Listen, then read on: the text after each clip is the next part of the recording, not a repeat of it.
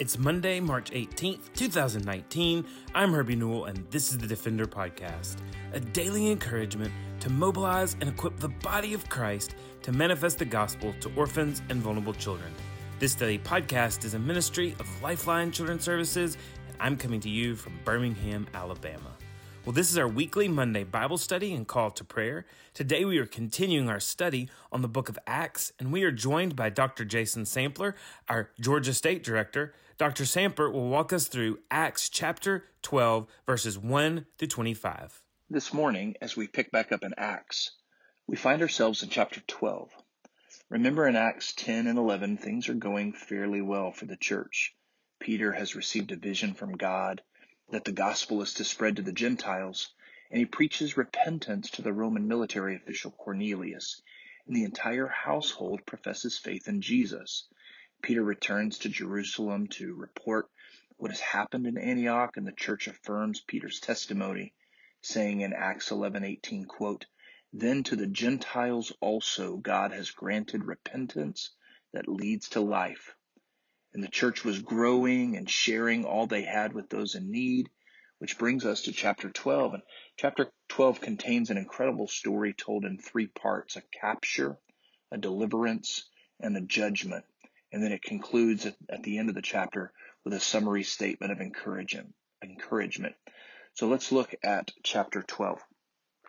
Verse 1 it says, About that time, Herod the king laid violent hands on some who belonged to the church. He killed James, the brother of John, with the sword, and when he had saw that it pleased the Jews, he proceeded to arrest Peter also. This was during the days of unleavened bread, and when he had seized him, he put him in prison, delivering him over to four squads of soldiers to guard him, intending after the Passover to bring him out to the people. So Peter was kept in prison but earnest prayer for him was made to God by the church. Now, when Herod was about to bring him out, on that very night Peter was sleeping between two soldiers, bound with two chains, and sentries before the door were guarding the prison. And behold, an angel of the Lord stood next to him, and a light shone in the cell. He struck Peter on the side and woke him up, saying, Get up quickly! And the chains fell off his hands. And the angel said to him, Dress yourself and put on your sandals. And he did so. And he said to him, Wrap your cloak around you and follow me. And he went out and followed him. He did not know that what was being done by the angel was real, but thought he was seeing a vision. When they had passed the first and the second guard, they came to the iron gate leading into the city.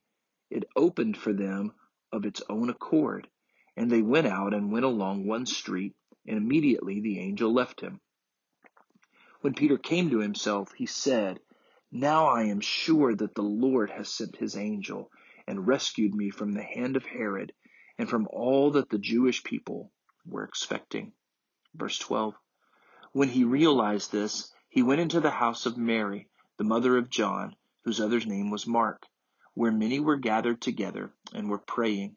And when he knocked at the door of the gateway, a servant named Rhoda came to answer. Recognizing Peter's voice, in her joy, she did not open the gate, but ran in and reported that Peter was standing at the gate. They said to her, You are out of your mind. But she kept insisting that it was so, and they kept saying, It is his angel. But Peter continued knocking, and when they opened, they saw him and were amazed. But motioning to them with his hand to be silent, he described to them how the Lord had brought him out of the prison. And he said, Tell these things to James and to the brothers. Then he departed and went to another place. Now when the day came, there was no little disturbance among the soldiers over what had become of Peter. And after Herod searched for him and did not find him, he examined the sentries and ordered that they should be put to death. Then he went down from Judea to Caesarea and spent time there.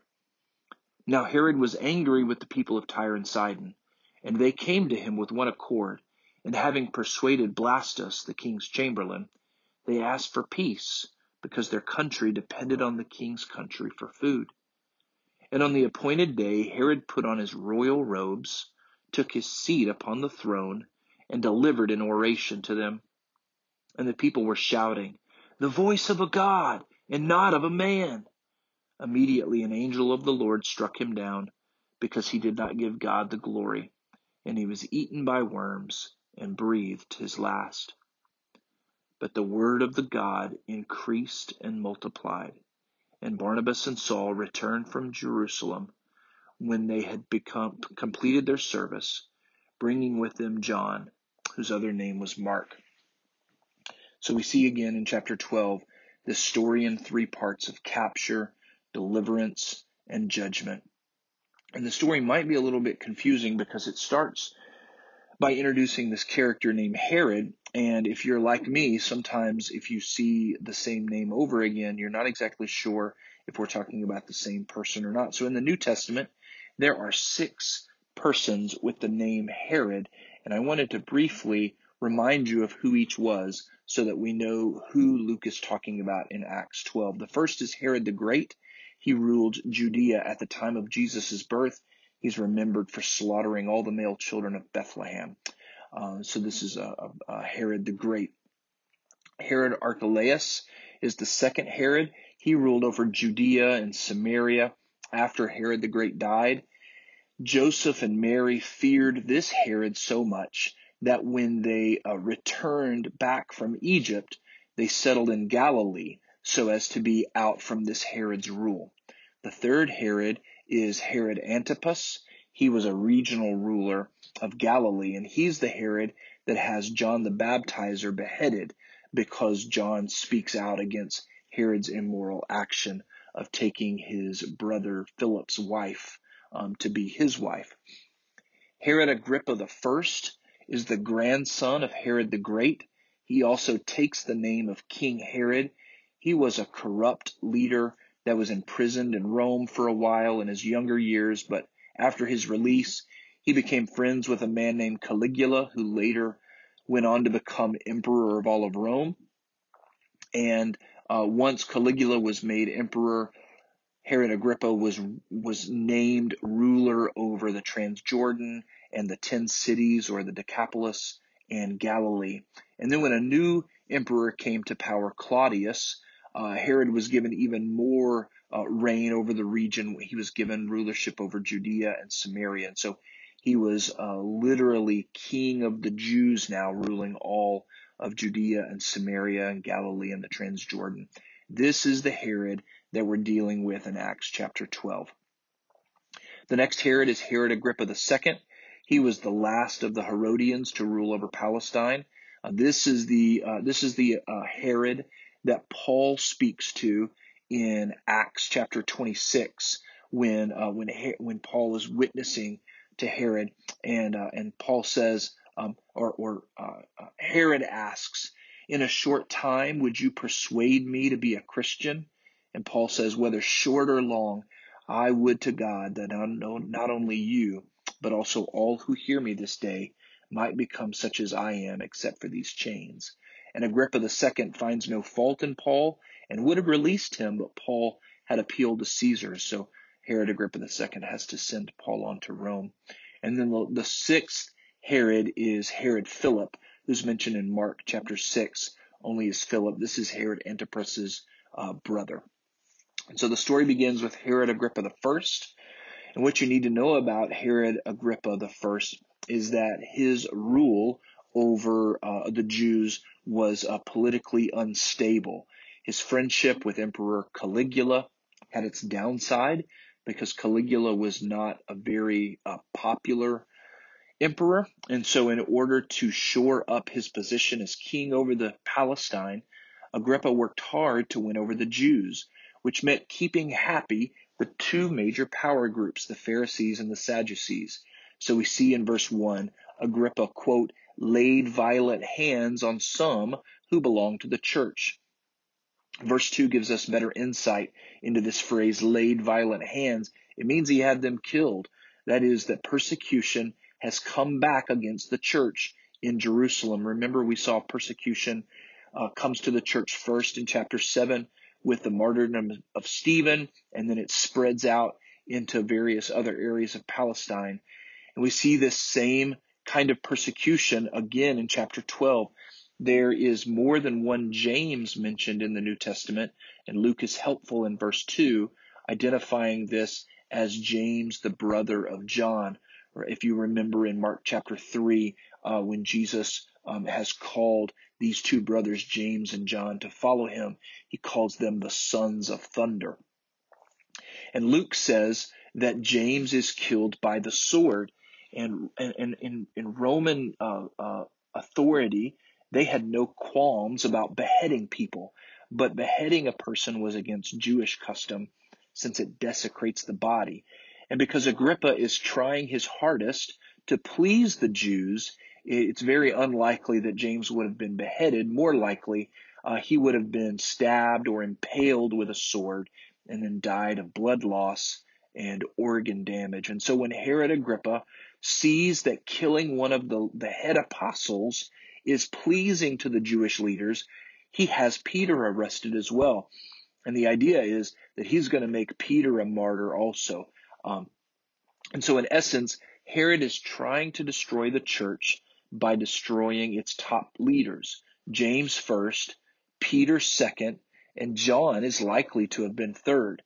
But Herod has a problem he has Peter arrested just after Passover, which is the holiest day in the in the Jewish calendar. And right after Passover comes these 7 days called the days of unleavened bread when Jews eat unleavened bread for 7 days. And so Herod can't execute Peter in the middle of this religious holiday. And so in order to please the Jewish crowd, uh, Herod is going to to uh, proceed in his killing of Peter as soon as the Feast of Unleavened Bread has concluded. And Herod doesn't want anything to go wrong with his plan, so he treats Peter like public enemy number one. We see in verse 4, according to the translation of the NIV, that, that, uh, that, that four squads of four soldiers each are assigned to Peter. That is, four groups of four soldiers rotate around the clock to guard him. Here we have this meager uh, Palestinian fisherman turned preacher needs 16 soldiers assigned to him to make sure that he doesn't escape before Herod can execute him. And what's the reaction by the church when they see their leader on track for execution? The Bible says they prayed. And it's not just a regular old mamby-pamsy prayer. The word Luke uses here in the, in the original language of the New Testament is very rare.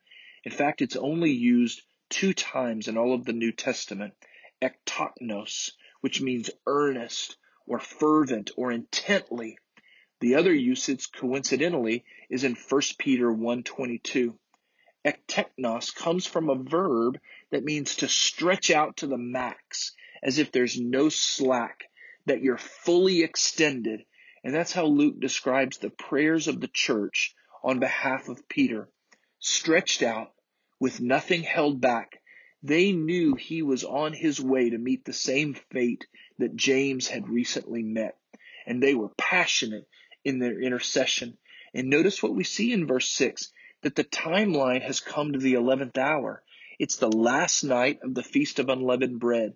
Herod will bring Peter out the next morning for his execution. Everyone knew what Herod was planning. And there was Peter, fast asleep. Now that's confidence in God. It reminds me of the Old Testament story of Hananiah, Mishael, and Azariah, or you might remember their names as Shadrach, Meshach, and Abednego, who, when asked to renounce God or to be thrown in the fiery furnace in Daniel chapter 3, responded this way, quote, O Nebuchadnezzar, we have no need to answer you in this matter. If this be so, our God, whom we serve, is able to deliver us from the burning fiery furnace, and he will deliver us out of your hand, O king. But if not, be it known to you, O king, that we will not serve your gods or worship the golden image that you have set up. That is gospel confidence, my friends, believing that God is worth more than avoiding physical pain or death and so here is Peter on his last night. Peter is asleep between two guards, and an angel comes to wake him up. And notice how solidly Peter is asleep. A great light appears in his cell, but that doesn't wake Peter up. And the text says that an angel has to strike Peter on the side to wake him up. Now, this is how I sleep, real soundly. There are many nights when one of our kids wakes up in the middle of the night crying, and I don't hear a thing, and my wife has to basically punch me in the ribs to get me to wake up and check on them. And here is the same story with Peter. An angel essentially kicks him in the side in order to wake him up. And Peter is so groggy that he doesn't have any idea what's going on. The angel has to instruct him all along, like when you wake up one of your kids extra early in the morning and you've got to get them dressed in order to go on a long road trip. You, you say things like, no, put on your shirt. No, put it on over your head. And now put on your pants. No, take that leg out and put it back in the right way. And put your socks on. No, put them on your feet, not your hands. Now put on your shoes. Can't you just picture this in your mind? The angel having to bark out orders, and Peter, the greatest preacher that the church has seen thus far, is acting like a four year old. He doesn't have a clue what's going on, and the angel is having to instruct him in how to even get dressed. Verse 9 says that this seems so unreal to Peter, he thinks it's a vision, which if you think think about it, that's not very far fetched. Just two chapters before in, in Acts 10, Peter is at Simon the tanner's house and God shows him a vision. So Peter thinks this is another vision from God. And the angel leads Peter past multiple guards, through a locked gate, and out onto the streets of Jerusalem as a free man. And it's only after Peter is out of prison that he realizes that God was at work to deliver him. His rescue wasn't of his own doing, but specifically God's work in his life to liberate him. Verse 12 shifts the scene to the house of Mary, who is the mother of John Mark, who will play a larger role later on in Acts. And we see both the passion and the lack of faith as the church prays for Peter. I imagine it went something like this. They're praying, passionately praying, and there's a knock at the door. And, and in their prayer, uh, they don't want to be disturbed by this knocking because they're interceding. Remember, uh, uh, uh, it's it's the middle of the night, and so they're having an all night prayer meeting for Peter. Plus, based on the verbiage in verse 7, they are stretched out and engaged and passionate about their prayer. And so nobody wants to get up or, or, or take a break from this prayer meeting to answer the door. So the least of them, a little servant girl, goes to answer.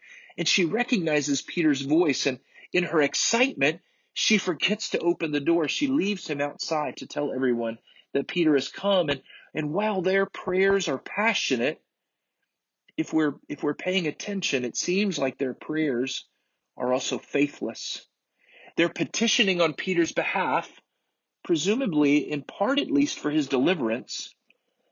God delivers him, and those that are praying for P- Peter don't believe that he's been delivered. They think Rhoda has maybe seen his ghost, which in Jewish terms means that Peter has been killed.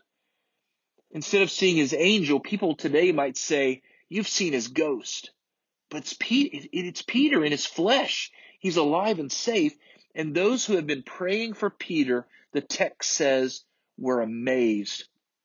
And Peter concludes this section in verse 17 by testifying to those that are gathered in prayer for him, quote, how the Lord had brought him out of prison. Notice how he gives God credit. He doesn't talk about how he's like Jack Bauer or like MacGyver and how he breaks himself out. Only God could deliver him. And as the story transitions in verse 18 and 19, we see a very sad picture. The morning comes, the guards wake up, Peter is nowhere to be found. And Roman law says that if a prisoner escapes, the guard uh, who, who loses the prisoner is to receive the punishment that was due the escapee. And this is how we know that Peter was to be killed because his guards get his punishment. They are killed instead. And this helps us a little bit to understand better Acts chapter 16. Paul and Silas are in jail in Philippi. The earth quakes. Uh, uh, uh, the, the chains are broken. The jailer presumes that the prisoners have escaped. So he prepares to kill himself because he knows that's what's going to happen to him.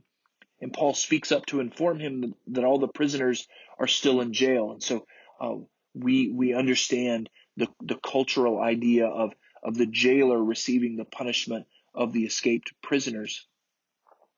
The final scene of Acts 12 begins in verse 19. And here we need a little bit of help from outside sources to understand the situation. See, there's an economic struggle between Herod Agrippa, who's the king of the region, and the coastal area of Tyre and Sidon. The coastal area is dependent upon the interior countryside for food. And despite whatever political differences, the, the, the residents of Tyre and Sidon know that they need Herod's support in order to eat. And so uh, Luke, Luke, the writer of Acts, kind of uh, skips a little bit in in the historical narrative. Uh, we we know from other uh, outside writings that about a year has passed um, from the the time of the feast of unleavened bread until this this story beginning in verse um, in verse 19. Um, but Herod travels to uh, Caesarea, which is a major city, to celebrate some games in honor of the Caesar. And the Jewish historian Josephus writes about 50 years after the event, and he tells us that on the second day of the festivities, Herod uh, uh, shows up that morning in an all silver robe that sparkles in the morning sun. And for just a minute, I want to read to you uh, from uh, uh, Josephus's Antiquities of the Jews. Josephus says, on the second day of the festival, um, uh, uh, Herod shows up in a garment made wholly of silver and on a contexture truly wonderful, and came into the theater early in the morning, at which time the silver of his garment being illuminated by the flesh, I'm sorry, by the fresh reflection of the sun's rays upon it, shone out after a surprising manner, and was so resplendent as to spread a horror over those that looked intently upon him. And presently his flatterers cried out, one from one place and another from another, that he was a god. And they added, Be thou merciful to us, for although we have hitherto reverenced thee only as a man, yet shall we henceforth, henceforth own thee as superior to mortal nature. Josephus says, Upon this the king did neither rebuke them nor reject their impious flattery. That is, because of the, the, the shining of the rays on his on his gown, the people began to flatter him and call him more than just a human, but also a God. The Bible says in Acts 12:23, immediately an angel of the Lord struck him down because he did not give God the glory, and he was eaten by worms and breathed his last. Luke concludes chapter 12 with eight beautiful words in verse 24. But the word of God increased and multiplied. Death doesn't hold back God's word. Despots can't contain the spread of the church. Disease or famine or persecution doesn't negate the power of the church. God's love for his church is immeasurable. And so as we look back over chapter 12, I want to bring out four points of application that might uh, uh, encourage you and guide you this week. Number one, nothing is ever too late for God. Remember at the beginning of the, of the passage, it was the night before Peter's execution. He was delivered on the last night possible. And I want to encourage you, friends, don't ever give up believing that God can work a miracle. Sometimes it's when we have no options left that we finally fall back on God and He makes a way for us. And so nothing is ever too late for God to move. Secondly, God's sovereignty doesn't make sense sometimes. We don't know why God let James be executed but chose to deliver Peter. We don't know why some get cancer and some beat cancer. We don't know why some adoptions uh, fall through and others are approved, but we know that our God is good. There's a, a, a, a worship group, uh, a band called Indelible Grace. They have a song that I really love, and I wanted to read uh, a few, uh, uh, one verse from one of their songs. It says, Whate'er my God ordains is right, holy his will abideth. I will be still whatever he does, and follow wherever he guideth. He is my God, though dark my road. He holds me that I shall not fall. Wherefore to him I leave it all. We're not called to understand God's sovereignty. We're simply called to follow God as he leads. The third point of application is this. Prayer is the means by which God ordains some of his actions. I think a lot of Christians misunderstand the value and the purpose of prayer. Some will say, well, if God is sovereign, then he's going to do whatever he wants, regardless of my prayer. And I don't have to pray or I don't need to pray because it doesn't matter. This is a false understanding. God, in his sovereignty, has designated means by which he accomplishes his will.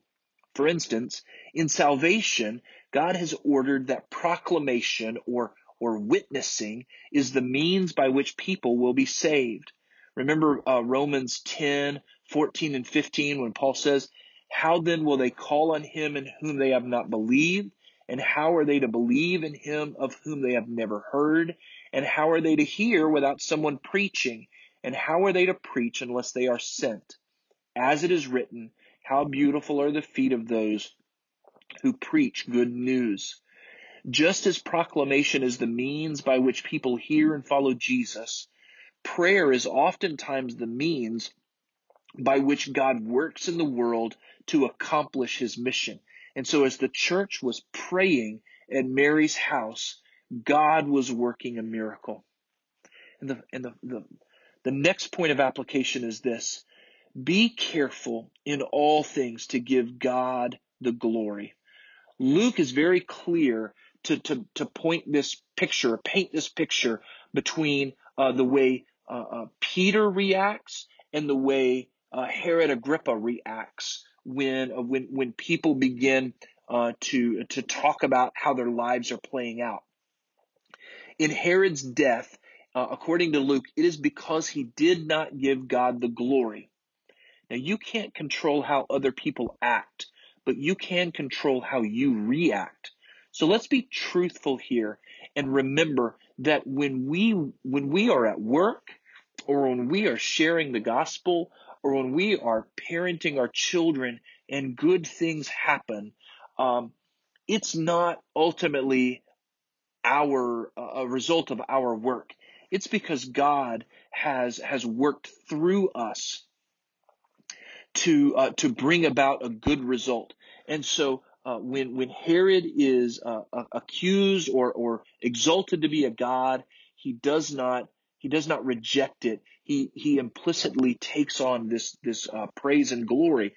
But when contrast that with Peter, when they ask him and talk about his deliverance, he is very quick to give uh, to give God the glory. And then the last point of application is this: the state will never overcome the church. The state has many more physical resources than the church, but it does not have the inexhaustible power of God at its disposal. Nor does the state have the promise of perpetuity. Nations come and go, but the church will last until Jesus returns. One of my favorite theologians, John Stott, wrote on this chapter, Acts 12, quote, At the beginning of the chapter, Herod is on the rampage, arresting and persecuting church leaders. And at the end, he himself is struck down and dies. The chapter opens with James dead, Peter in prison, and Herod triumphing. It closes with Herod dead, Peter free, and the word of God triumphing. Amen. Well, thanks, Dr. Sampler. And this week, we are praying for the country of Liberia. We are praying for the president of Liberia and others that lead in the government. We're praying for the church in Liberia, that churches would have purity of doctrine and godly leaders would be raised up within the church to lead her to make the gospel known through Liberia. We're praying for our ministry partner, REAP, and our partner that trains and equips older orphans with life and job skills. We're praise, praising the Lord for REAP's founder, Christine Norman, who just recently finished chemo treatments and uh, is recovering from those. We are praying for opportunities that the Lord has given REAP to be a part of some unadopted programs helping young women with HIV in Liberia. And we're praying for the upcoming REAP camp in April of this year. We're praying for Destiny Nuwan, uh, our partner on the ground who pastors his church, Life Changer Assembly, that he would preach well and preach sound doctrine from the pulpit. We're praying for the process of forming a new NGO to support the work of Orphanage Directors Network and that that will go smoothly and that the Lord will use the NGO to open up new opportunities for ministry. We're praying for orphanage directors that Destiny has the opportunity to minister to as they seek to love and provide for the children in their care. And we're praising the Lord for the children that are being impacted by the REAP camps and the life skills training.